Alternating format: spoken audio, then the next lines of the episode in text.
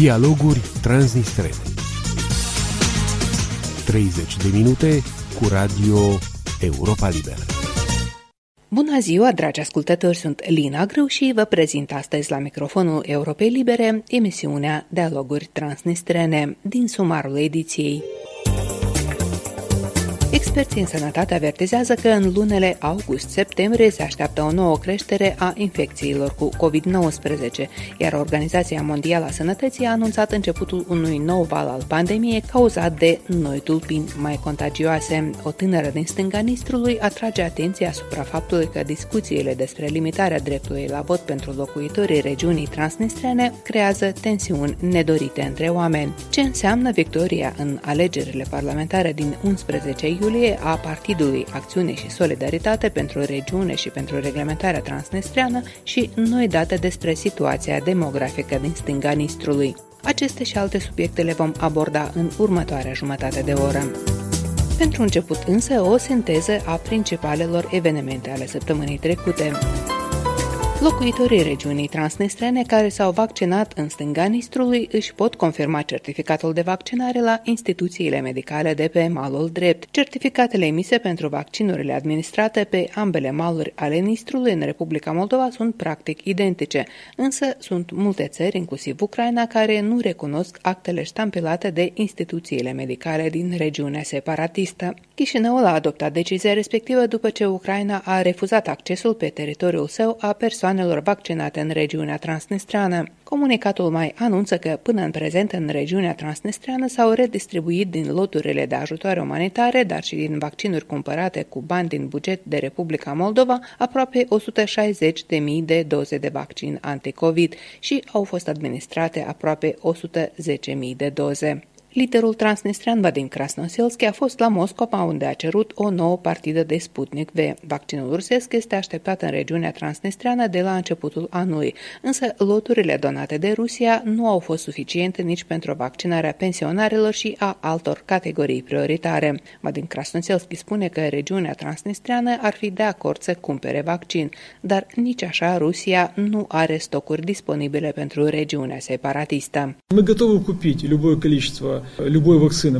Noi suntem gata să cumpărăm orice cantitate de orice vaccin, avem bani pentru asta, doar că nu putem cumpăra, asta este problema, dar și Rusia are problemele ei. Ei au acum un nou val, acum vaccinul s-a dus în regiuni, există niște relații contractuale cu alte state, unde Rusia de asemenea ajută și așa este corect. Și Transnistria va avea probabil rândul ei, iată de ce voi merge la Moscova ca să lămuresc aceste lucruri.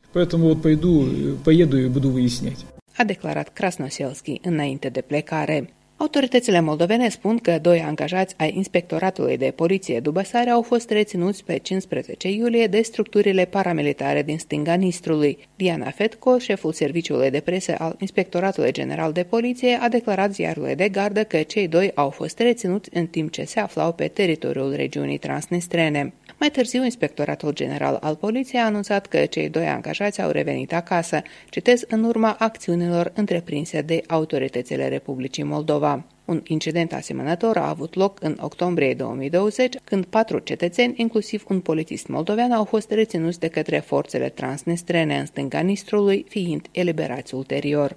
Un tânăr înrolat în așa numită armată transnistreană a fost împușcat mortal în timpul unor exerciții militare. Alexandr Ceban, un tânăr de 19 ani, a fost împușcat vineri în timpul unor exerciții de tragere, iar cazul a fost declarat drept accident de administrația de la Tiraspol. Vadim Krasnoselski a exprimat condolianțe familiei tânărului. Cazurile de deces în armata transnistreană sunt destul de frecvente. Ultimul a avut loc în aprilie anul trecut, când un alt tânăr de 19 ani, cetățean al Republicii Moldova din regiunea transnistreană, a fost împușcat mortal de un coleg de-al său care a vrut să verifice dacă automatul este încărcat. Numeroase mărturii vorbesc și despre tratamente degradante și practici de tortură și mutilare aplicate tinerilor înrolați în armata în stânga Nistrului. Așa numită armată transnistreană este considerată de autoritățile de la Chișinău drept o formațiune paramilitară ilegală, iar organizațiile de apărare a drepturilor omului o consideră o formă de privare de libertate. Sunt Lina Grâu și vă prezint principalele știri la Radio Europa Liberă. Forțele de securitate din Belarus au percheziționat vineri birourile și locuințele mai multor jurnaliști independenți, inclusiv biroul de la Minsk al Europei Libere. Oana Serafim are detalii. Forțele de securitate au atacat birourile și casele mai multor jurnaliști independenți din Belarus, pătrunzând prin efracție în biroul postului nostru de radio de la Minsk. Noile razii au loc după raidurile de la birourile a peste 10 organizații pentru drepturile omului din Belarus. Președintele postului nostru de radio, Jimmy Fly, consideră acțiunile Minskului drept tehnici de intimidare menite să reducă la tăcere jurnalismul nostru și, cităm, sunt o mărturie a disperării despotice a regimului lui Lukashenko de a se agăța de putere cu orice preț. Represiunea masivă din ultimele luni este și împotriva participanților la proteste sau a celor care le-au susținut chiar și numai prin mesaje pe rețelele de socializare sau prin comentarii favorabile protestatarilor. Zeci de mii de oameni au fost aduși în fața instanțelor și condamnați la amenzi sau detenție. Simt că m-am întors în stalinism, undeva în 1937. În fiecare dimineață, pogromuri și raiduri, a scris Franak Viaciorca, un consilier al liderei opoziției Svetlana Tihanovska, pe rețeaua Twitter. Mulțumesc, Oana Serafim! Lidera opoziției bieloruse Svetlana Tihanovska se va întâlni cu politicienii americani în timpul vizitei sale în Statele Unite de săptămâna aceasta, menită să găsească modalități de rezolvare a crizei din Belarus. Președintele Statelor Unite, Joe Biden, a spus că el și cancelara germană Angela Merkel sunt uniți în a se opune folosirii de către Rusia a energiei ca armă împotriva vecinilor săi, în timp ce gazoductul Nord Stream 2 din Rusia către Germania este aproape finalizat. Biden și-a exprimat îngrijorarea în legătură cu Nord Stream 2 la întâlnirea sa cu Merkel joi la Casa Albă la Washington, în timp ce Washingtonul consideră că gazoductul amenință securitatea energetică a Europei, cancelarul german Angela Merkel a reiterat că acesta nu este un proiect care să înlocuiască tranzitul de gaze prin Ucraina. Totalul deceselor pentru inundațiile recente în unele părți din vestul Europei a ajuns duminică la 183. Zeci de oameni sunt dați dispăruți în landul german Renania-Palatinat, una din cele mai grav afectate zone din Europa. Autoritățile se tem că numărul victimelor ar putea să mai crească. Viitura a distrus drumuri și poduri, întrerupând accesul în unele zone. Ploi masive au fost și în Elveția, Luxemburg și Olanda. În Belgia este anunțată pentru marți, 20 iulie, zi de doliu național. Uniunea Europeană a trimis ajutoare în zonele afectate. Aceasta a fost sinteza principalelor evenimente ale săptămânii trecute, mai multe în actualitate găsiți pe pagina noastră de internet. Aici Radio Europa Liberă. Ministerul Sănătății de la Chișinău a avertizat că în lunele august-septembrie se așteaptă o nouă creștere a infecțiilor cu COVID-19, iar Organizația Mondială a Sănătății a anunțat începutul unui nou val al pandemiei. Angela Paraschiv, președinta Comisiei Epidemiologice a Ministerului Sănătății, spune că această creștere s-ar putea produce din cauza noilor variante mai contagioase ale bolei Delta și Lambda. La o conferință de presă, Angela Paraschiv a insistat că vaccinarea este cea mai eficientă cale de prevenire a cazurilor de îmbolnăvire, inclusiv grave și foarte grave, precum și a deceselor. Secretarul de stat din Ministerul Sănătății, Igor Kurov, a subliniat că cea mai mică rată de vaccinare în rândul populației se atestă în continuare în regiunea transnistriană și autonomia găgăuză. Potrivit lui, în ultima săptămână, numărul cazurilor de îmbolnăvire cu COVID-19 a crescut cu 22%, iar 45% dintre cazuri s-au înregistrat în regiunea transnistriană. Administrația transnistreană anunță și livrarea în regiune a 15.000 de doze de vaccin Johnson & Johnson, fără să precizeze însă că este vorba despre o donație a Statelor Unite ale Americii. Presa transnistreană a anunțat că partida de vaccin Johnson, la fel ca și noua donație de Pfizer din partea României, sunt, citez, ajutoare umanitare oferite de Organizația Mondială a Sănătății. În schimb, a fost pe larg mediatizată deplasarea liderului regiunii Vadim Krasnoselski la Moscova, unde acesta a cerut o nouă partidă de Sputnik V. Chișinăul, amintim, transmite Tiraspolului 10% din vaccinurile pe care le primește ca donații, dar și pe care le cumpără din surse bugetare. Temperaturile ridicate din ultimele zile au adus un disconfort puternic, în special locuitorilor din orașe, pentru care temperaturile de peste 35 de grade sunt mai greu de suportat în blocurile și pe străzile care se încing în timpul zilei. Corespondenții noștri în regiunea transnistreană au întrebat trecătorii de la Tiraspol și Bender ce soluții au pentru a suporta mai ușor căldurile. Я сижу дома под кондиционером в аномальную жару. И на работе тоже кондиционер. Я стараюсь ходить уже вечером. После 6 вечера выходить на улицу. Даже пью не охлажденную, потому что мало ли ангина, там еще что-то. Как бы просто обычную воду не газированную. Сидим дома, вечером выходим, дышим воздухом. Так и спасаемся. И к макушке можно прикладывать лед. Ну, обычно дома сидим, открываем окна на проветривание, чтобы свежий воздух был. Там мороженое покупаем и холодную воду, конечно. Во-первых, я на работе, там кондиционер. Другим людям больше пить воды. И, соответственно, желательно не выходить в такую жару. Находиться дома. Это вентилятор и кондиционер у кого что есть. Иногда люди принимают душ днем, чтобы стало тоже легче. Также нежелательно, правда, выходить сейчас на улицу, потому что сейчас аномальная жара. И тут не только речь идет о пожилых людях, но даже молодых, даже им может стать плохо. Никто не обезопасен от этого. Тем, у кого нет кондиционеров, то, конечно, да, остаются только вентиляторы. Желательно как-то стараться охладить то помещение, в котором находишься. Под кондиционером сижу. Единственное, что я могу сказать. Я ее очень плохо переношу. Часто душ принимать, не посещать общественные места, сидеть в тени. Единственное, что я могу сказать. Используем как бы банальные методы, то есть у кого что есть вентилятор, кондиционер. Выходить, правда, не рекомендовано вот посредине дня. Вечером, да, а вот днем нежелательно, особенно пожилым, потому что солнце парит. Они больше подвержены всяким климатическим влияниям. Vocea ale locuitorilor de la Tiraspol și Bender. Radio Europa Liberă, în permanentă legătură cu dumneavoastră prin www.europalibera.org. www.europalibera.org. Comunicând, aflăm împreună adevărul. Andrei Klimenko este un cercetător de la Tiraspol. El urmărește și analizează de mai mulți ani procesele demografice din regiunea transnistreană. Împreună cu cercetătorul din Rusia, Vladislav Kolosov, acesta a publicat un articol în care a analizat procesele demografice din regiunea transnistreană și restul teritoriului Republicii Moldova.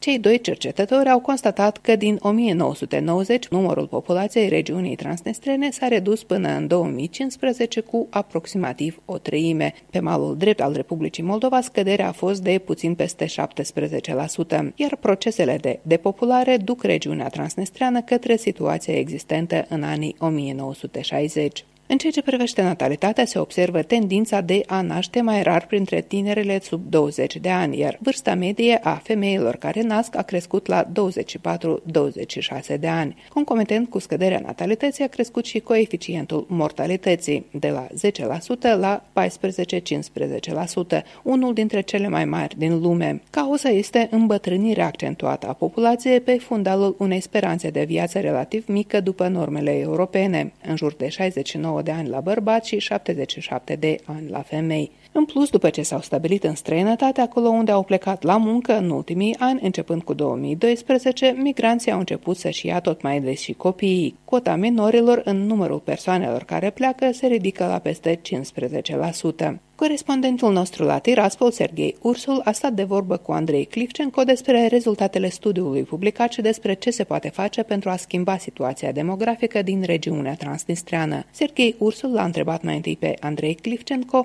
care ar fi prognoza pentru următorii 5, 10, 20 de ani în cazul în care actualele tendințe se vor menține și pe viitor.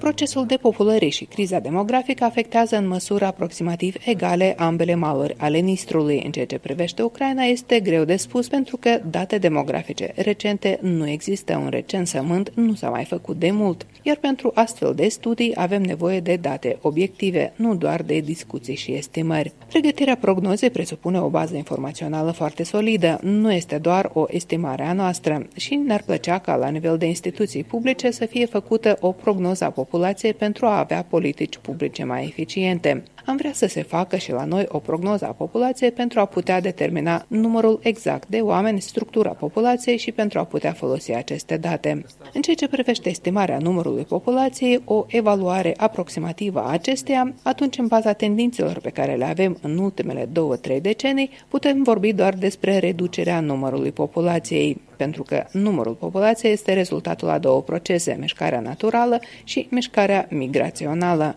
Tendințele de reducere naturală a populației nu avem cum să le oprim, adică în perioada următoare, la noi mortalitatea va depăși natalitatea, orice am face. Plus că această tendință există acum și practic în toate țările Europei și dacă undeva numărul populației crește, acest lucru se întâmplă doar din contul celei de a doua componente, migraționale. În ceea ce privește migrația, la noi autoritățile au prezentat date oficiale care spuneau că avem o creștere a fluxurilor de migrație, adică vorbim despre faptul că numărul populației în Transnistria cu certitudine se va reduce în perioada următoare. Nu știm doar viteza acestui proces și este foarte important și felul în care se va schimba componenta de vârstă a populației. Ne-am dorit foarte mult ca tempoul de reducere a populației să nu fie foarte ridicat și ne-am dorit de asemenea să nu aibă foarte mult de suferit structura pe vârste și să nu se accentueze îmbătrânirea populației.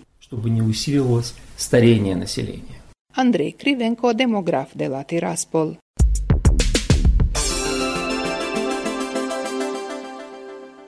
Alegerile parlamentare din Republica Moldova au adus o victorie convingătoare de peste 52% Partidului Acțiune și Solidaritate, fondat de actuala președintă Maia Sandu. La cele 41 de secții de votare deschise pentru locuitorii regiunii transnistrene, au votat 28.780 de alegători. Numărul mare de secții pentru regiunea transnistreană a fost unul dintre subiectele controversate ale acestei campanii electorale, de rând cu numărul considerat mic de unele forțe politice de secții de votare pentru diaspora. Forțe politice de la Chișinău, dar și mai mulți analiști, au semnalat că locuitorii regiunii sunt slab informați despre realitățile politice de pe malul drept și sunt folosiți de partidele pro-estice de la Chișinău. Irina Bogdan este o tânără din Grigoriopol, stânga Nistrului, care este studentă la Chișinău. Irina spune că discuțiile pe marginea dreptului de vot pentru locuitorii regiunii transnistrene sunt contraproductive și îndepărtează cele două maluri ale Nistrului în loc să le apropie. Am discutat cu Irina Bogdan în ziua în care am mers să voteze la singura secție de votare deschisă pentru locuitorii regiunii transnistrene la Chișinău. Salut, sunt Irina Bogdan, sunt din Grigoriopol, este stânga Nistrului și astăzi voi vota pentru a doua oară la alegerile din Republica Moldova. Acum am 18 ani, deci mă bucur de plin de această vârstă și mai ales de procesul electoral. Pentru mine este o motivație enormă de a veni și a contribui la viața politică, viața socială a țării, a cărui cetățean sunt și cred că nimeni nu ar putea vreodată să-mi spună că nu am dreptul sau să-mi iei acest drept, care este a meu fundamental ca cetățean al Republicii Moldova și cred că de asta se pot bucura o mulțime de cetățeni din stânga Nistrului care au cetățenie Republicii Moldova și au tot dreptul să vină și să-și expună opinia de cine vor să fie guvernați în următorii 4 ani. Este a doua prezență la vot, am votat în ambele ture la scrutinul prezidențial din toamnă, dar am monitorizat alegerile și alegerile parlamentare din 2019 și cumva mereu am fost informată și cu ochii pe ceea ce se întâmplă. Irina Bogdan votează la secția deschisă pentru locuitorii regiunii transnistrene de la Liceul Gheorghe Asache din Chișinău. Mă simt vizată când sunt discuțiile despre că persoanele din stânga Nistrului nu trebuie să voteze. Ele cumva sunt și ca discuțiile cu persoanele din diasporă nu trebuie să voteze. Stereotipurile care sunt foarte des promovate în dreapta Nistrului, că cetățenii din stânga Nistrului sunt neinformați, sunt neculți, sunt agresivi. Eu, la mod practic, m-am confruntat cu aceste stereotipuri. De fapt, eu cred că eu sunt mai informată decât unii cetățeni din dreapta Nistrului. Fiecare persoană cumva decide pentru sine să voteze sau nu și asta este atât valabil pentru malul stâng, atât și pentru malul drept. Când cuiva sau altcuiva nu-i plac unele rezultate, atunci foarte ușor se manipulează cu această pârghie și mai ales eu cred că alegătorii din regiunea transnistriană sunt de fapt tare criticați, prea tare criticați și vulnerabili în frângele curent și asta nu face decât să distanțeze oamenii. Eu cred că totuși aceste discuții, ele sunt foarte descurajatoare. Foarte mulți oameni nu înțeleg că acest proces nu pornește de la semnare de documente și nu pornește din cabinetele mari, ele pornesc la oameni. Respectiv, oamenii sunt forța din teritoriu și supărările care sunt, ele sunt vărsate direct peste oameni din cauza că lucrurilor pe care ei de fapt nu le decid. Este și neplăcut, dar este și un pic de nedrept, aș spune așa, față de cetățenii din stânga Nistrului. Irina Bogdan din Grigoriopol, stânga Nistrului, studente la Chișinău.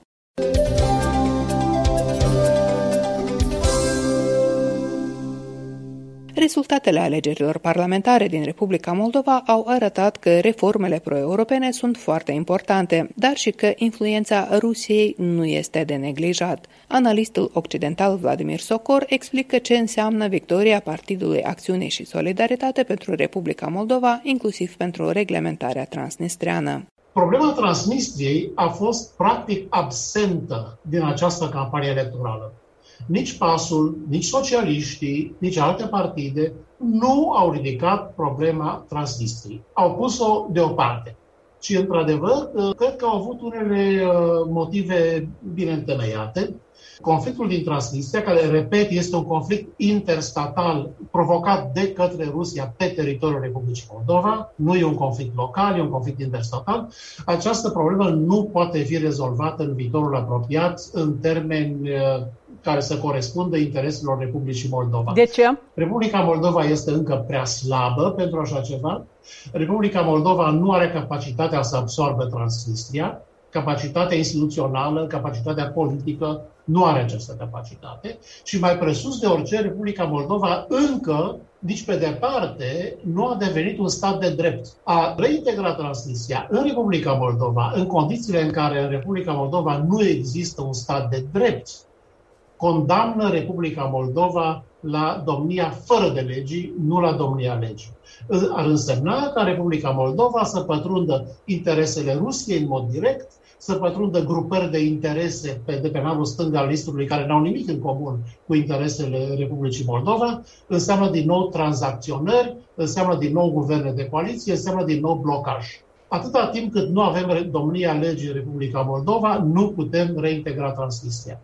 Aceasta nu înseamnă că trebuie să ne neglijăm problema. Credeți că se va schimba poziția Moscovei în funcție de culoarea partidului care a venit la putere în Republica Moldova în raport cu soluționarea problemei transnistrene? Adică dacă au fost forțele proestice la putere și nu s-a identificat o soluție pentru criza transnistreană acum, pe timpul guvernării Republicii Moldova de către PAS, ar putea găsi mai ușor o soluție? Interesul fundamental al Rusiei este să nu rezolve probleme, să mențină problema într-o stare nerezolvată, cu scopul ca o eventuală soluție să ducă la paralizarea internă a Republicii Moldova. Acesta este interesul Rusiei pe termen nedefinit, pe termen lung și chiar nedefinit. Dar, în același timp, Rusia ar putea să coopereze la o rezolvare a problemei Transnistriei, dacă aceasta ar constitui un precedent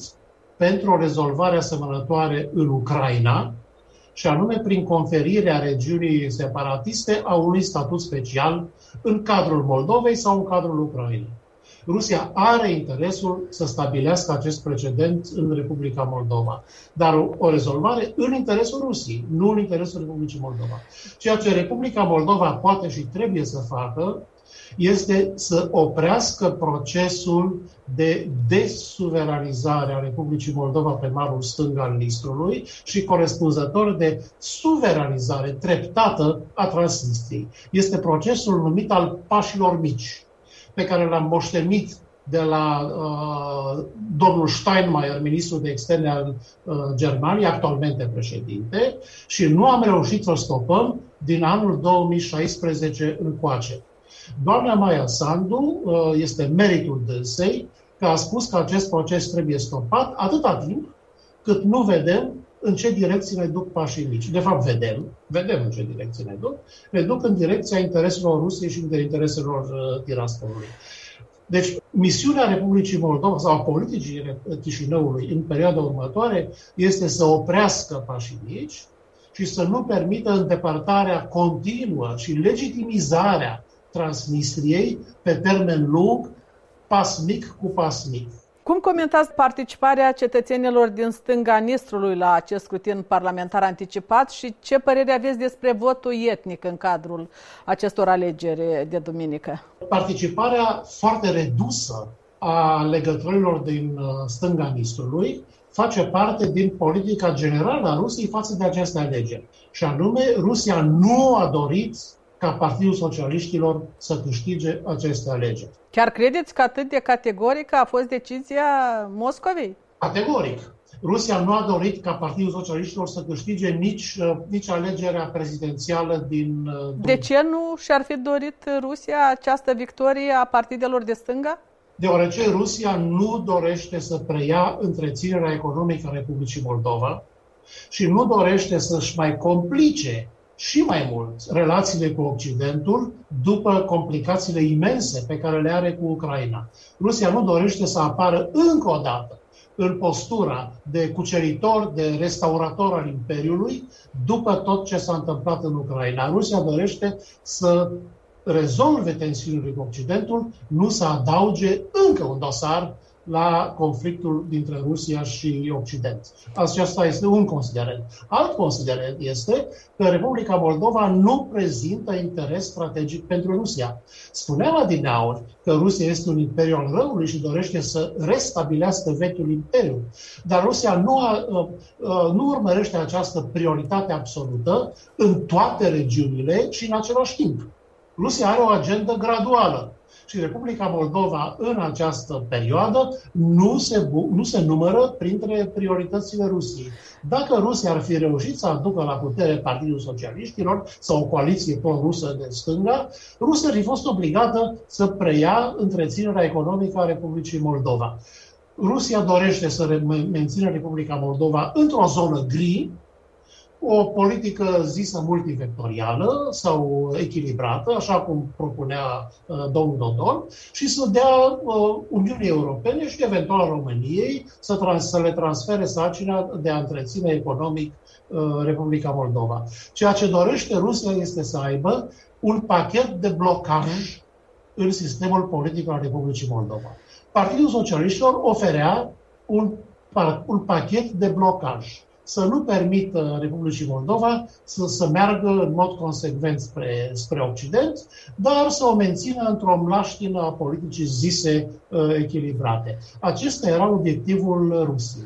Dar fruntașii blocului socialiștilor și comuniștilor vor insista și pe viitor că doar cu aportul lor pot fi rezolvate problemele care persistă în cooperarea moldorusă? Acum ei nu mai pot să pretindă la așa ceva. Relațiile dintre Chișinău și Moscova vor fi preluate în mod legitim de guvernare și de președinție. Până acum, domnul Dodon monopolizează această relație în calitatea lui de șef de partid, de fapt. Și mai ales în calitatea de șef de partid rusofil, în primul rând. Acum acest monopol al socialiștilor dispare. Relația între Chișinău și Moscova va fi preluată în mod legitim de către președinție și de către guvern, așa cum este și firesc. V-am întrebat ceva mai devreme despre votul etnic, o părere, ținând cont și de faptul că în Găgăuzia, totuși de această dată, s-a observat o prezență mult mai modestă la vot. Da, exact. Rusia nu a făcut efortul de a mobiliza alegători din Transnistria ca să voteze pentru Partidul Socialiștilor. Rusia nu a făcut nici cel mai mic efort. Și nu e prima dată. Rusia n-a făcut acest efort nici la alegerile prezidențiale din 2016, nici la alegerile parlamentare din 2019, nici la alegerea prezidențială din 2020. Rusia nu i-a mobilizat pe alegătorii din Transnistria.